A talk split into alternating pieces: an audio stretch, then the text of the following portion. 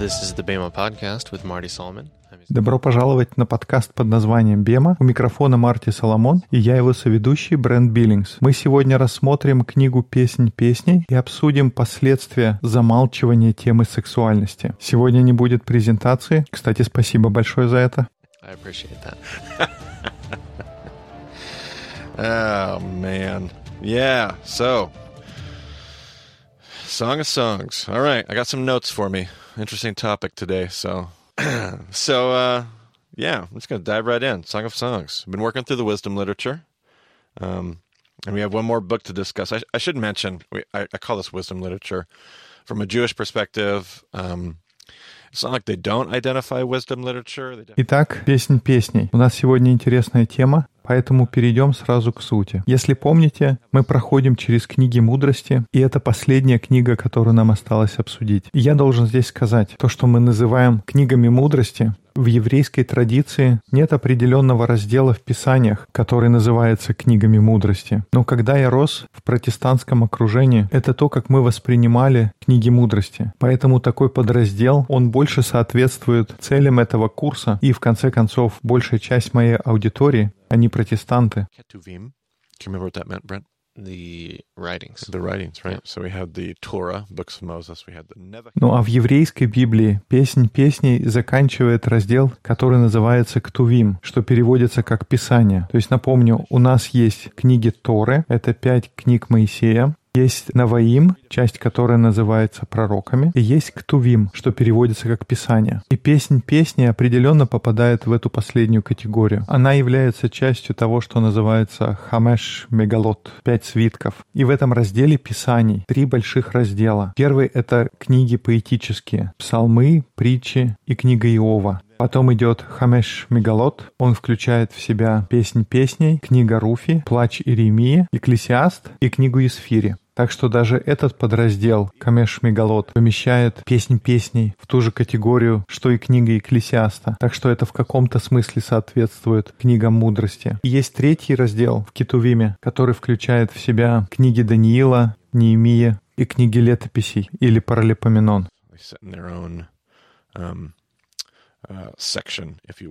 У этих книг есть такой свой собственный подраздел. Так что вот здесь небольшая такая справка получилась у нас. И в нашем курсе из книг мудрости нам осталось пройти эту последнюю перед тем, как мы обратим наши взоры к пророкам. Мы обсуждали идею о том, что на протяжении всего этого исторического периода Израиль находился в цикле искупления. Это была наша тема в книге Судей. И начиная с книги Судей, он продолжался в период, описанный в книгах царств или в летописях. В течение всего этого периода Израиль пытается понять, что это значит идти по Божьему пути. И это же можно применить к нашим жизням, как мы пытаемся идти Божьим путем. И моя идея в том, что Бог дает нам инструменты. Это то, как я пытаюсь смотреть на книги мудрости. Это я имею в виду несколько книг, написанных в этот период. Такие цари, как Давид, Соломон, участвовали в написании, может быть, в компиляции всех этих материалов, кто знает. Но мы видим несколько книг, которые послужат нам инструментами в нашем путешествии. Uh, through the struggle that you and I know as life. And so we talked about um, Psalms because we said we're going uh, Эти инструменты понадобятся нам в нашей дорожной сумке, когда мы проходим через борьбу, с которой нам приходится сталкиваться. Мы поговорили о псалмах, и тогда мы сказали, что нам нужно петь. Если мы хотим пройти через ту борьбу, которая нам предстоит, пройти через ежедневную суету, нам понадобится песня. Кроме этого, нам понадобится немного мудрости, поэтому мы обсуждали притчи. Про них мы говорили, что это высказывания, которые верны в большинстве случаев. Итак, нам нужны песни, мудрость, эти небольшие ежедневные крупицы доброты. И тоже нам понадобится цель. И поэтому, когда мы смотрели на книгу Екклесиаста, мы говорили, что это книга о смысле жизни. Но есть еще один инструмент, который нам понадобится, если мы хотим дойти до конца make it down this path that's hard and sometimes it's rewarding and sometimes it's not and just that path that we know as life we're going to also need relationships Now, this book is going to focus on sexuality. Uh, Если мы хотим пройти этот путь, иногда он бывает сложным, иногда мы получаем награду, иногда не получаем на этом пути, который называется жизнь. Так вот, нам понадобятся отношения. И наша сегодняшняя книга у нее будет фокусом сексуальность. И здесь я не хочу говорить о том, что только романтические отношения нам нужны. Есть удивительный, потрясающий призыв для неженатых и незамужних. И мы часто можем слышать в церкви то, что если вы не замужем или не женаты, то есть какая-то неполнота. Но Священное Писание довольно четко говорит о том, что есть особый дар, дар безбрачия, и он не предназначен только для монахов. Есть много людей, обычных людей, которых Бог призвал именно к такому призванию. И у каждого из нас свой собственный опыт. Нам приходится проходить через наши переживания. Но я не хочу дать намека на то, что, чтобы добиться успеха, нужно обязательно найти супруга. Я не хотел бы свести наше обсуждение только к этому. На самом деле у Павла чуть-чуть другой взгляд. Он говорит, что все становится намного сложнее, когда вы женитесь или выходите замуж. Это не значит, что брак — это плохо. Совсем нет. Но в каждой ситуации есть свои благословления и свои трудности. Поэтому книгу «Песня песней» мы возьмем для того, чтобы поговорить об отношениях. И у меня всегда происходит очень хорошая дискуссия, особенно со студентами. Отчасти из-за того, что «Песнь песней» — это произведение библейской литературы, которое просто заряжено сексуальностью. И были попытки, чтобы принизить этот язык и как-то перевести это все в метафору, выражающую отношения Бога со своим народом. And I'm not I'm not totally against that. I mean, obviously we could go back to our podcast and where we talked about the wedding at Mount Sinai. I mean, yeah, sure. Uh, Song of Songs could definitely in the back. И не то чтобы я против этого. Даже в нашем подкасте раньше мы говорили о свадьбе на горе Синай. И тогда, конечно, в каком-то смысле песню песней можно использовать для того, чтобы говорить об отношениях между Богом и людьми. Есть еврейские традиции, которые учат примерно в таком свете. Так что здесь нет ничего неправильного, но игнорировать основную цель этой книги, а именно то, что она является сексуально заряженной эротической поэзией, я считаю, это будет большая медвежья услуга телу Христа и читателям священных писаний. Так что можно я расставлю чуть-чуть все по своим местам. Ну, один из моментов, я считаю, что есть место для дискуссии и принятия той красоты, которую несет в себе сексуальность в соответствующем контексте. То есть в правильном контексте есть место, чтобы обсуждать и ценить красоту сексуальности. И я очень вдохновлен этой темой, потому что мне кажется, что церковь не говорит и уже довольно давно не говорит о теме сексуальности. Well. Uh, and when we do talk about it, uh, we talk about sexuality as a bunch of as a moral code. I mean, when we when we rare we rarely do, but when we talk about sexuality, it's about all the things you are supposed to do, and pretty much mostly it's about all the things you're not supposed to do, and what's okay and what's not okay, and and and I I have never heard a single uh, teaching И в те моменты, когда мы говорим о сексуальности, мы говорим о ней как о совокупности моральных норм. Я имею в виду, что в те редкие моменты, когда мы разговариваем, мы не говорим о том, что должно происходить, но мы больше фокусируемся на том, чего делать нельзя. И хотя у меня и будут определенные ссылки и рекомендации почитать что-то больше, я не слышал ни одной серии проповедей о том, как применять учение Иисуса в супружеской спальне. Я никогда не слышал учения о бескорыстном отношении. То, что я слышу, это всегда обсуждение морали, нормально ли такой секс или такой. И неудивительно, что мы так слабо можем влиять и вести в нашей культуре в вопросах сексуальности. Потому что, откровенно говоря, мы не знаем, что делать с нашей сексуальностью. Um, the topic is viewed largely as off limits and is therefore an untouched oasis of misunderstanding. Uh, I like that line. I wrote that a while ago.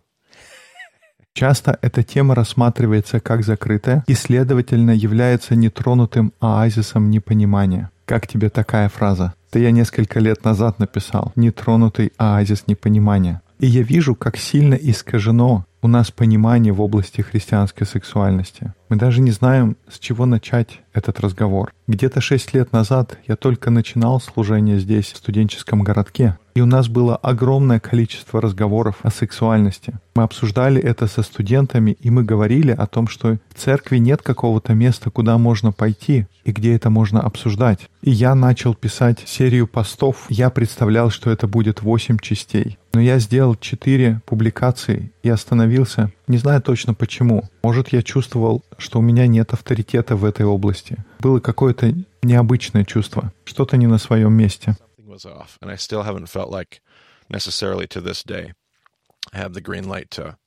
uh, that God has given me the nudge that's okay. I just don't feel something's off. I'm not sure what it is. Um,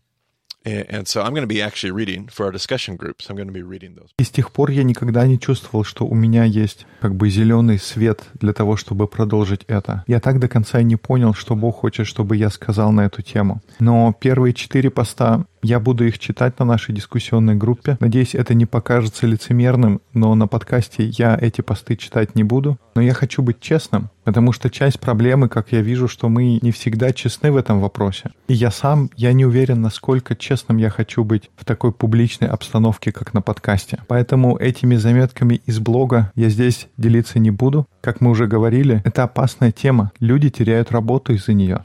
That's actually part of the problem. That's И на самом деле это часть проблемы, большая часть проблемы. Мы как пасторы, мы не можем говорить об этом, не можем выносить на свет свою борьбу, потому что если начать делиться и вдруг случайно сказать что-то не то, можно потерять работу. Это очень политически заряженная тема. Очень много моральных споров об этом. И это ведет к тому, что ситуация становится только хуже. Чем меньше мы говорим об этом, тем хуже становится ситуация. Поэтому, двигаясь дальше, я просто хотел сказать, что нам нужно обсуждать здоровую сексуальность. И песнь песни доказывает, насколько это нам нужно. Если вы не верите, дайте эту книгу любой супружеской паре, и если они женаты хотя бы больше года, они вам легко подтвердят, что эта книга просто полна поэзии с сексуальным подтекстом. Молодым еврейским мальчикам даже не разрешалось читать эту книгу, пока они не праздновали свою бармицву или не женились. Вот насколько воспринималась сексуально заряженной эта книга.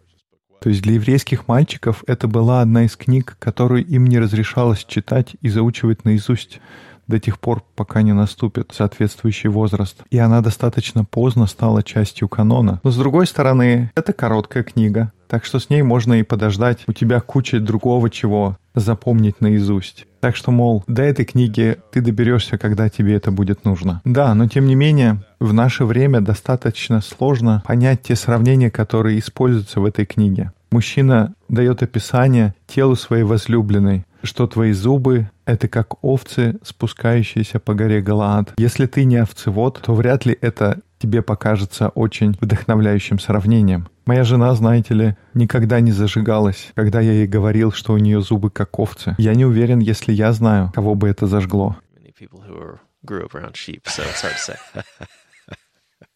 so, so barring some cultural barriers, um, their descriptions of their beloved's body will make any reader blush. It's not hard to understand what the bride is talking about when she describes, quote, opening the gate, unquote, or letting her lover into her garden. Uh, this is absolutely steamy stuff. Um, I mean, there's just parts of the book that are explicitly uh, Так что да, есть культурные барьеры, но если не принимать их во внимание, описание тела его возлюбленной заставит любого читателя покраснеть. Нетрудно понять, что имеет в виду невеста, когда она говорит в кавычках «я открываю свои ворота», или «впускаю возлюбленного в свой сад». Это очень прозрачный намек. Я хочу сказать, что в этой книге есть места, где очень легко можно увидеть различные описания полового акта, и любой, кто честно читает это, видит это в книге «Песни песней». И я думаю, кому-то может быть неловко даже от таких простых цитат, но эти слова там есть, и нам нужно их читать. There's that funky conversation when you're an adolescent and you have parents uh, and the conversation ever starts to go towards your parents' uh, sexuality, marital sexuality.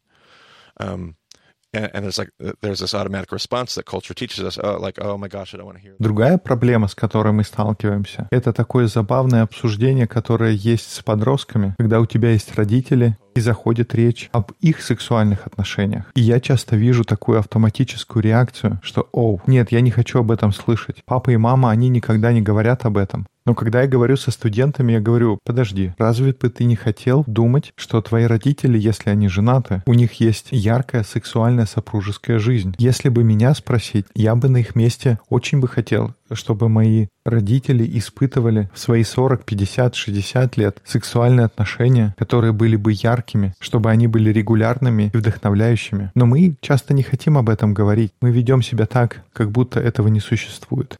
This is not going to breed functional sexuality.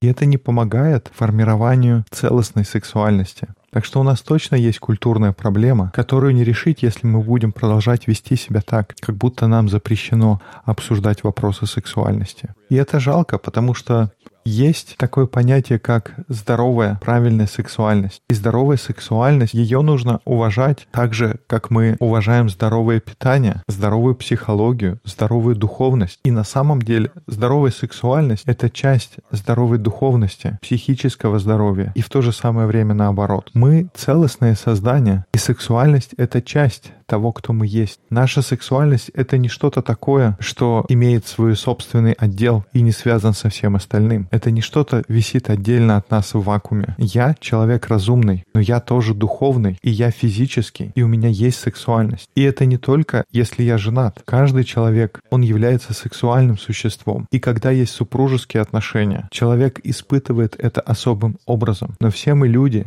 и у нас есть сексуальность. Вести себя так, как будто ее не существует, или, по крайней мере, не обращать на это внимания, это не будет целостным подходом к ученичеству. Um, uh, uh, it has to be a regular part of my conversations with students, uh, obviously, particularly men. Um, but even in even in group settings, uh, this is a large part of our conversation because it's undeniably a part of our human experience. So I'm gonna th- I'm gonna recommend a couple books here. Um, if you want to read more about that idea, Так что, как работающий на церковь, это регулярная часть моего обсуждения со студентами. И, очевидно, с мужской половиной в основном. Но даже когда у нас есть группа, это тоже существенная часть нашего разговора, потому что это часть того, что значит быть человеком. Хочу здесь порекомендовать пару книг. Если вы хотите больше почитать об этой идее, что мы сексуальные существа, я хотел бы порекомендовать книгу «Бог секса» авторства Роба Белла. И вторая часть нашего разговора, она будет основываться на том материале, который я видел в одном из коротких видео, опубликованных Робом. В примечаниях к нашему эпизоду будет ссылка на это видео, которое называется «Пламя». Есть разные отношения к Робу Беллу. Кто-то может думать, ну, это самый плохой источник, чтобы говорить о сексуальности. To which I'm like, I, I disagree, but nevertheless, um, Здесь бы я не согласился, но тем не менее. Итак, какие еще источники я мог бы порекомендовать, где говорится о сексуальности не только с точки зрения морали. Есть книга Дрискала, где я читал рассуждения о том, как выглядит здоровая сексуальность, откуда она берется. Кроме этого, есть несколько специализированных книг о различных проблемах и отклонениях, но сейчас это не цель нашего разговора. Так что, к сожалению, у меня не так много чего бы мог порекомендовать. Очень надеюсь, что кто-нибудь сделает что-то в этом направлении. Я видел видео Роба Белла. Оно мне очень понравилось. It is good.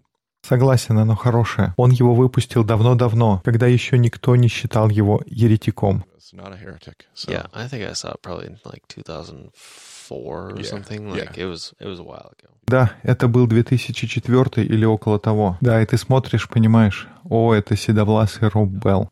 So you can, you can trust what he said back then, for sure. My goodness. Okay. Uh, I think Brent said that tongue in cheek. He knows I'm a big Rob Bell fan.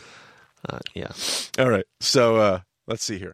Я знаю, Брент большой фанат Роба. Ну что ж, двигаясь дальше, давайте поговорим о слове «любовь». Есть три еврейских слова, которые используются для того, чтобы говорить о любви. И о романтичной любви в частности. Первое слово звучит как «раях» для тех, кто говорят «шема». Каждый раз в начале нашей встречи в классе мы повторяем Шема, эту еврейскую молитву. И в самом конце там есть фраза «Беяхавта раяха камоха». И что это означает, Брент? «Возлюби ближнего своего, как самого себя». И слово «ближнего» звучит как «раяха», то есть слово «раях» и «раяха», они связаны, у них общий корень. То есть это такая добрососедская или братская любовь. Это любовь, которую вы испытываете к своему ближнему или к брату. Это слово выражает такого рода связь. Но когда это слово используется в романтическом смысле, Раяха — это такое поэтическое увлечение, чувство, которое испытывает человек, когда только начинаются новые отношения, когда люди не перестают думать о другом человеке. Uh, when I do this talk for weddings, I often say, it's the, it's the raya that says, no, you hang up the. Когда я говорю на свадьбе, я часто привожу этот пример, что это раях, это чувство, которое заставляет говорить «нет, ты повесь трубку», «нет, ты первый», «нет, ты», или «я люблю тебя», «а я люблю тебя больше», «а я тебя еще больше». Это такое возвышенное поэтическое увлечение. А теперь другое слово, которое мы переводим как любовь, это ахава. И ахава — это не раях, это не поэтическое увлечение. Ахава — это верность, как в романтическом, так и в обычном смысле. Ахава — это любовь, которая говорит, я буду здесь с тобой, что бы ни случилось. Неважно, как я себя чувствую. То есть раях — это мои чувства. Между нами проскочила искра. В то время как ахава — это неважно, какие у меня чувства. Неважно, есть ли искра. Я буду рядом с тобой, несмотря ни на что. И, кстати, что интересно, небольшое примечание. Когда мы говорим о Шама, об этой молитве, как там звучала еще раз последняя строка? Веяхавта. Точно, это от слова ахава, любить ближнего как самого себя.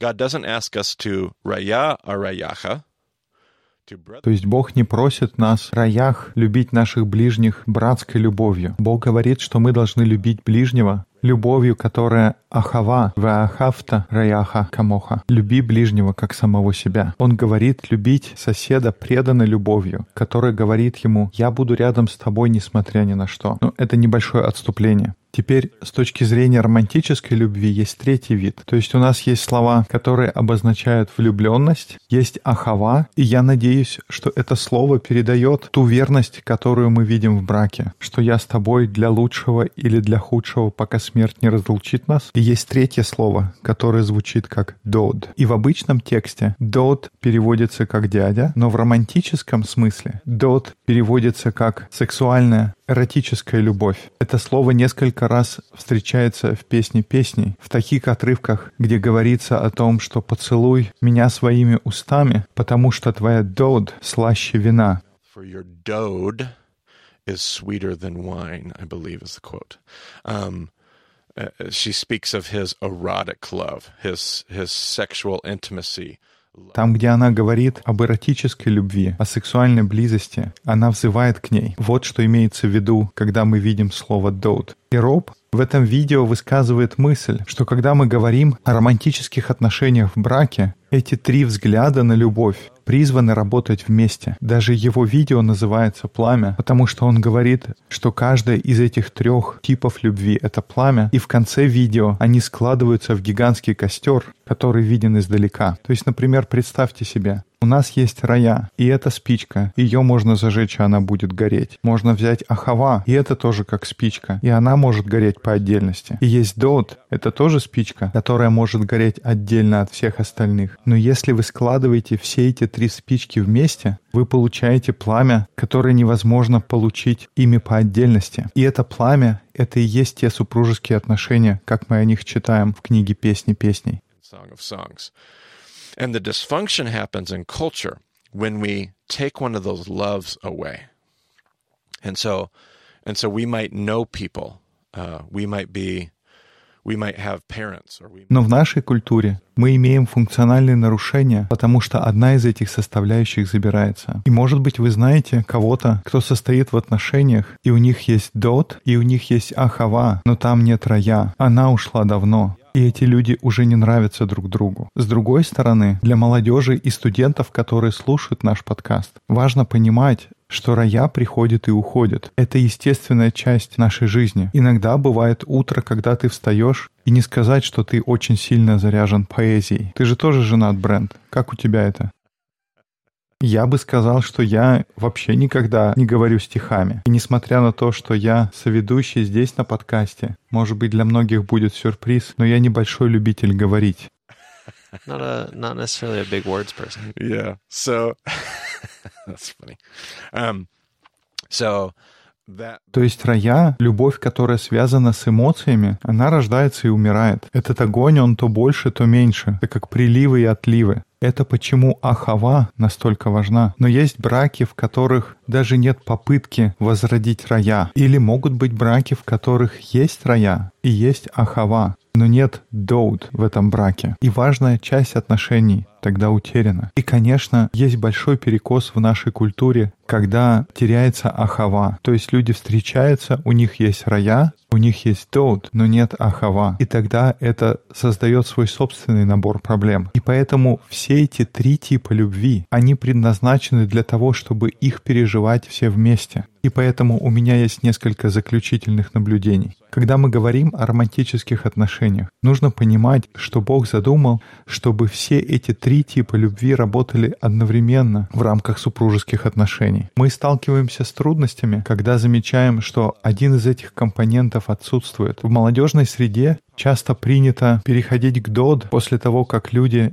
испытывают кратковременную рая и нет никакой ахава. Это ведет к сбоям и разрушению. В древней библейской культуре, если вы помните, как мы говорили о браках по договоренности, они начинаются с ахава. Затем подключается дот, и они надеялись и старались, чтобы появилась рая. Если этого не получалось, это тоже приводило к дисфункциям и разрушению. Так что я не сказал бы, что есть единственно правильный метод. Каждый из подходов имеет свое право на существование, и у каждого будут свои проблемы. Мы понимаем, какие вызовы есть в нашей культуре, и мне интересно представить, каково это было в библейские времена, когда люди начинали с Ахава перенести этот опыт в современный мир. И кто-то подумает, ну это даже не этично. Как ты можешь говорить, что мы начинаем какие-то отношения до того, как появилась какая-то искра, мы почувствовали химию в отношениях. Я думаю, это не обязательно однозначно правильно или неправильно. Такой подход, безусловно, имеет свои плюсы. Я бы не сказал, что наш подход в нашей культуре очень хорошо работает, если посмотреть на долю успешных браков. Но многие браки начинаются с рая, и это окутано все такой романтикой, музыкой, поэзией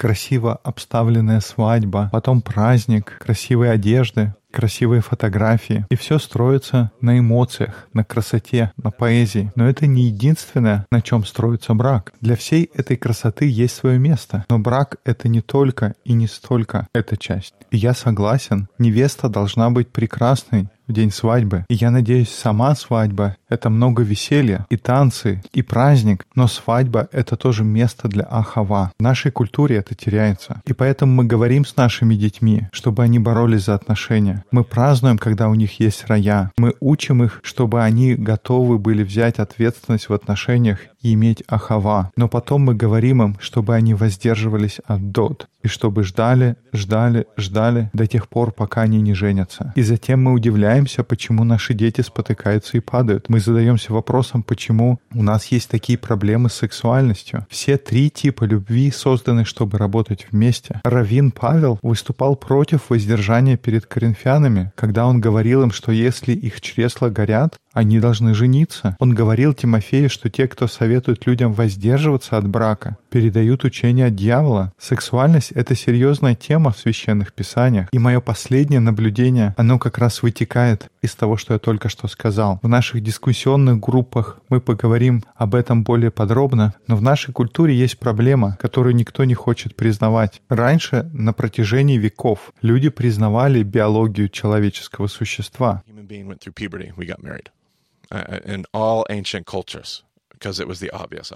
Когда в древних культурах человек достигал половой зрелости, он вступал в брак. Это было естественное развитие событий. А по мере того, как культура развивалась, люди стали получать все больше и больше образования. И тогда брак отодвигается все на более дальний и дальний план. Брак откладывается все позже и позже из-за образования. И все это во имя прогресса. И я не говорю, что это большая проблема. Я не говорю, что нужно вернуться и снова разрешить жениться и выходить замуж в 13 или 14 лет. Это не то, о чем я говорю. Но по мере того, как мир развивался, Церковь не смогла решить проблему, которая стала результатом этого развития, и мы уступили под натиском промышленной революции и революции в области образования, и период, который сейчас называется подростковым возрастом, становится все более и более длинным. И мы, как церковь, не признали, что когда формировалась такая тенденция, она создавала сексуальное напряжение. God designed our bodies biologically to work in a particular way. Бог создал наши тела с биологической точки зрения, чтобы они работали одним образом а сейчас они работают иначе. И не то, чтобы так невозможно жить, но я бы очень хотел, что когда я рос, кто-то мне помог это осознать. Я не буду на подкасте углубляться, но у меня было много падений в этой области. Весь мой подростковый период, он отмечен этими падениями. Позор от этих поражений. Я несу с собой большую часть своей жизни. И это вина, которая скопилась за то время, пока я еще не был женат. И я так бы хотел, чтобы кто-то признал эту проблему, потому что никто никогда так не сказал. Все просто говорили, просто не делай этого, секс это плохо, не занимайся этим. Не говоря уже о том, какое я впитал отношение к сексу, основываясь на этих утверждениях. Но никто никогда не признал тот факт, что это действительно очень трудно. И давай я объясню, почему это так трудно. И если вернуться к тому, о чем мы говорили в книге летописи, если выразить это теми словами, мы в каком-то смысле склонились перед идолами империализма.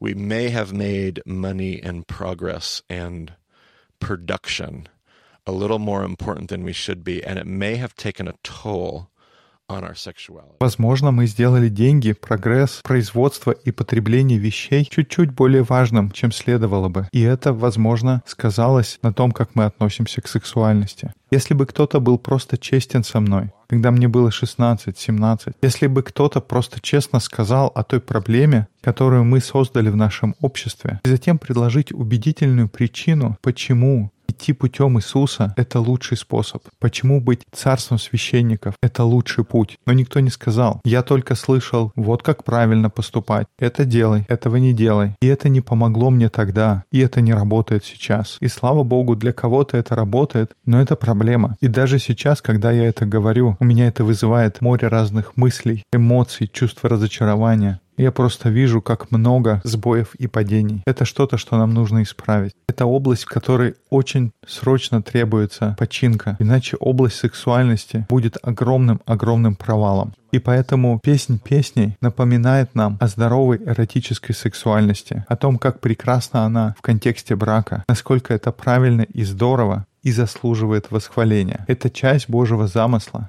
Стоит обратить внимание на это учение в книгах мудрости.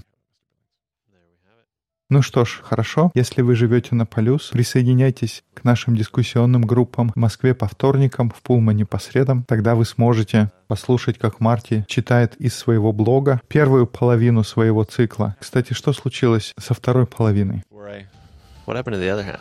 Well, some of it I talked about in here. Did you write them? Uh, I did not. Нет, я так вторую половину и не дописал. Я потерял уверенность, что я пишу ее с правильным сердцем. Какая-то часть материала. Мы поговорили о ней сегодня. Но дальше я хотел углубиться в культурные вопросы. Но в итоге так пока и не продолжил.